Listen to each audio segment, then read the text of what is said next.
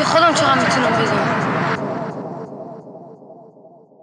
سلام بهروز هستم و شما به پادکست دونده نسخه مخاطب گوش می‌دید. تو این قسمت هم مثل قسمت گذشته با یکی از مخاطبهای رپ فارسی صحبت می‌کنیم باهاش بیشتر آشنا میشیم. می‌بینیم که مثلا دغدغش چیه گلایت چیه از فضای رپ فارسی. چطوری بهار؟ خوبی؟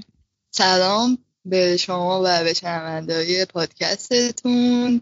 بهارم 16 سالمه مشهد زندگی می‌کنم. توی یه خانواده ای که تقریبا از لحاظ اجتماعی سطح مطلوبی داشته به دنیا اومدم و به یه خانواده کم جمعیت. درست. بعد خانوادت حالت مثلا فرهنگی دارن مثلا کارمندی شغل آزاد اینا؟ مادرم پزشکن و پدرم هم مهندس. درست. خب بسیار عالی. حالا با آشنا شدیم. و اینکه گفتی متولد چه سالی هستی؟ 1383 1383 حالا نمی‌دونم من رجوع کنم به گذشته یه متولد هشتادی هست در واقع. من فکر کنم شاید اولی متولد هشتادی باشی که من تو مخاطب دارم باید صحبت می‌کنم. اگر اشتباه نکنم پس دبیرستانی هستی. متوسط اول متوسط دوم شده الان؟ متوسط دومم میرم یازدهم و دو سال دیگه کنکور دارم. دو سال دیگه کنکور داری حالا حالا فعلا راحت باش بس. خب بسیارم عالی. خب یه مقدار در مورد سلیقه موسیقی به ما بگو. تو از کی مثلا احساس کردی به, به موسیقی علاقه مندی به عنوان مخاطب گوش بدی؟ و در ادامه بگو که علاقت به رپ از کجا آمد؟ من سن خیلی کم شاید قبل اینکه برم کلاس اول یادگیری زبان رو شروع کرده بودم. بعد به خاطر همون یه مقدار من توی فضای مثلا قرب زده ای بودم وقتی که سنم کمتر بود. بعد به خاطر همین اصلا موسیقی ایرانی و اینا خیلی علاقه نداشتم و بیشتر همون یادمی که خانه مورد لینکین پارک گوش می‌دادم با دی ویکند و اینا. بعد دیگه سنم که مثلا بودم فکر می‌کنم چهارم پنج رو دبستان بودم و خب مثلا من توی کلزان با آدمایی در ارتباط بودم که اینا خب تینیجر محسوب می و مثلا اون موقع یادمه که خیلی از مثلا بیشتر بود.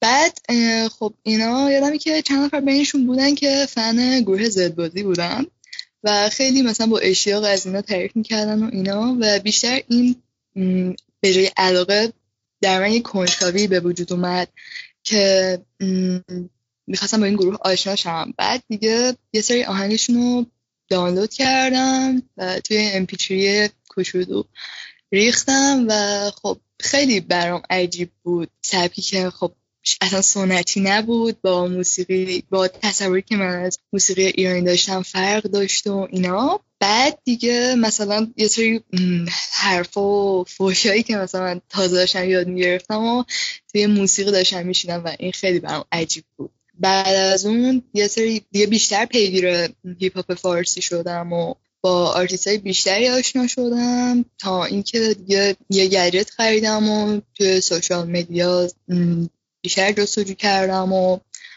همین دیگه.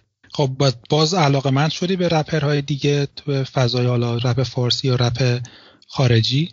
رپ خارجی که راستش نه زیادم چون که به نظرم خیلی باش ارتباط برقرار نمی کردم چون میگم از همون موقعی که خب من خیلی فضای قراردادی داشتم و یهو مثلا یه موسیقی ایرانی رو توی فضای غربی شنیدم بیشتر با فرهنگ و این ادبیات فارسی تونستم اونس بگیرم. بعد بعد از اون کلا دیگه اصلا موسیقی غربی زیاد گوش نکردم و پیگیر رپ فارسی شدم. حالا بین رپرهایی که الان هستن آرتیست مورد علاقه داری؟ هنرمند مورد علاقه داری؟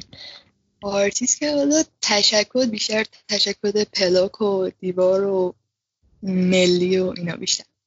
درست. خب بسیارم عالی. ما توی این بخش اول با تو آشنا شدیم. سلیقه موسیقی تو یه مقدار متوجه شدیم چه جوری است و یه پیش زمینه به ما دادی برای بخش دوم که می‌خوایم با در مورد موضوعی که تو مطرح کردی و ما با هم دیگه صحبت کردیم در موردش حرف بزنیم. خب تو اون چیزی که ما با هم صحبت کردیم بود که تو یک گلایه‌ای داشتی نسبت به تصویر و یه جورایی به قول معروف حالا کلمه فرانسوی ایماژ هنرمند برای مخاطب. اینو بله. برای ما بیا باز کن و بگو که منظورت چی از این چیزی که گفتی؟ یه چیزی که خب خیلی مبرهن و واضحه اینه که توی فضای موسیقی زیرزمینی توی ایران ارتباط مخاطب و آرتیست یه سری محدودیت های شامل میشه. مثلا ما هیچ وقت نمی‌تونیم مثلا کنسرت آرتیست مورد علاقمون بریم یا مثلا چه می‌دونم توی صدا سیما بشنویم آهنگش رو مثلا مصاحبه باش بشنویم و یا مثلا خیلی خیلی کم پیش میاد مثلا یه آرتیست رو توی یه event ببینیم با فناش. به خاطر همین خب ارتباط ما شامل یه سری محدودیت های ناخواسته میشه و ما ناچارن در این محدودیت ها هستیم بعد این ارتباط کمی که به وجود میاد باعث میشه که انگار ارتباط بین مخاطب موسیقی زیرزمینی با آرتیست یه مقدار تفاوت داره با ارتباط بقیه سبکا. بعد خب یه چیز دیگه هم هست اینکه رپکنای مطرحتر ما که اوایل باهاشون آشنا می شدم انگار خیلی فعالیت زیادی توی social media ندارن. خیلی اطلاعات زیادی ازشون نیست. یعنی اطلاعات بروز و اینا. خب همین ارتباط کم که مثلا در قالب رفتار حرفه‌ای شاید بشه گفت تعریف میشه و خب یه سری ابهامات و خلع توی ذهن مخاطبا ایجاد می‌کنه. حالا این مخاطبا میان این ها و ابهامات رو توی ذهن خودشون با یه سری شواهدی که در دست دارن پر می‌کنن و بر اساس منطق خودش پای واقعیت ممکنه نباشه. و حالا یه گروهی از مخاطبای ما به یه باور غلطی از شخصیت یه آرتیست می‌رسن. بعد خب مثلا فکر می‌کنن که اون آرتیست یه آدم مقدسه یه جایگاه آسمانی داره یه آدمیه که خب خیلی خفنه. اصلا ممکن نیست که توی زندگیش اشتباه کرده باشه و از این قبیل چیزا. بعد این تصورات غلط یه سری چیزایی یه سری تاثیراتی روی اون مخاطب می‌ذاره. شاید بشه گفت بارزترینش که ممکن به اون آدم خیلی آسیب بزنه اینه که خب تفکر مستقل اون آدم رو ازش می‌گیره و انگار توی ذهن اون آدم یه حالت استعمار فکری صورت می‌گیره و اون آدم به جای اینکه خودش مثلا رو به این مسائل فکر کنه و اینا عقیده یه آدمی که خیلی قبولش داره رو کپی می‌کنه در حالی که مثلا اون آدم ممکنه که توی همه موارد لازم رو نداشته باشه. بعد خب دیگه باعث این میشه که اون آدم خیلی متعصب بشه روی اون آرتیست یا شخص. چون مثلا اون آرتیست داره یه سری حرف و محتوایی رو تولید می‌کنه که خب برای ما ارزشه. چه می‌دونم مثلا مثل مبارزه با نژادپرستی یا مثلا تبعیض جنسیتی و اینجور چیزا. اینجوری میشه که اون آدم به جای اینکه این ارزش ها رو روش تمرکز کنه. روی آدمی که داره این ارزش ها رو تولید می‌کنه تمرکز کنه و مثلا هر گونه انتقادی که به اون آدم میشه این آدم فکر می‌کنه داره به ارزش های اون آدم تولید میشه. در حالی که مثلا ممکنه که به محتوای این آدم انتقادی وارد نباشه به شخص اون آدم انتقادی وارد باشه. ولی خب این شخص متعصب که چه باور غلطی داره حس می‌کنه که بهش توهین شده به عقایدش توهین شده به تفکرش توهین شده. پس ممکنه که یه سری حرکتایی در این راه بکنه که خب زیاد چیزای جالبی نیستم مثلا نمی‌دونم چیزایی که من خودم تجربه کردم اون اوایل که سن کمتری داشتم و توی social media تازه بودم یه سری های سایبری صورت می‌گیره. نمی‌دونم توهین می‌کنن. توهین های خیلی بد و زننده. پیج طرف رو هک می‌کنن. عکساش رو پخش می‌کنن. در بعضی موارد دیده شده تهدید به دعوای فیزیکی می‌کنن. صرفا به خاطر یه انتقاد به یک آدم. یعنی مثلا میگن که اوکی داری این کار رو می‌کنی. بعد مثلا تو اگه بایسی و از عقیدت دفاع کنی و از نقدی که کردی میگن پس بیا فلان رو دعوا کنی آره این چیزی که میگی حالا من یه مقدار بیام وسط صحبتت اون چیزی که من تا فهمیدم تو اون چیزی که اشاره می‌کنی در واقع همین تصویر ناقصه که مخاطب به خاطر حالا محدودیت که وجود داره از لحاظ فضای رسانه تو ایران و حالا احتمالا شخصیت و تشخیص بعضی از هنرمندات تو شکل دادن به این قضیه به خاطری که این تصویری که مخاطب می‌گیره چندان روشن نیست و اشکال داره. میاد با تصوراتش اینو پر می‌کنه. وقتی با تصوراتش پر می‌کنه این مسلما با اون چیزی که در واقعیت تفاوت داره و اینجا اگر اون هنرمند به خصوص یه جوره اصطلاحا کیش شخصیت داشته باشه یه جور تکبر داشته باشه یک نگاه پیامبرگونه داشته باشه مخاطبش در نتیجه همونطوری که گفتی مخاطب یه جور دچار استبداد فکری میشه. یعنی با وجود اینکه اون آدم حرفا خوبی می‌زنه و مسائل خوبی بیان می‌کنه حتی ممکنه اون آدم تو کاراش ضد کیش شخصیت یا ضد تعصب هم حرف بزنه ولی در نهایتا اون ایماژه و اون تصویره که مخاطب ازش گرفته خودش یه حالت بوتمانندی داره. و در نتیجه این میره به سمت تعصب. با توجه به این فضایی که ما الان تو توصیف کردی و منم گفتم اینکه حالا یه بخشیش این فضا به خاطر محدودیت هاست و حالا یه بخشی به خاطر این ممکن شخصیت یا تشخیص هنرمند باشه تو با وجود این محدودیت و این وضعیت راه برون رفتش و راه حلش که اینو بهتر بکنه که این تصویره تو بر ذهن مخاطب بهتر بشه و از این کیش شخصیت و تعصب فاصله بگیریم چیه؟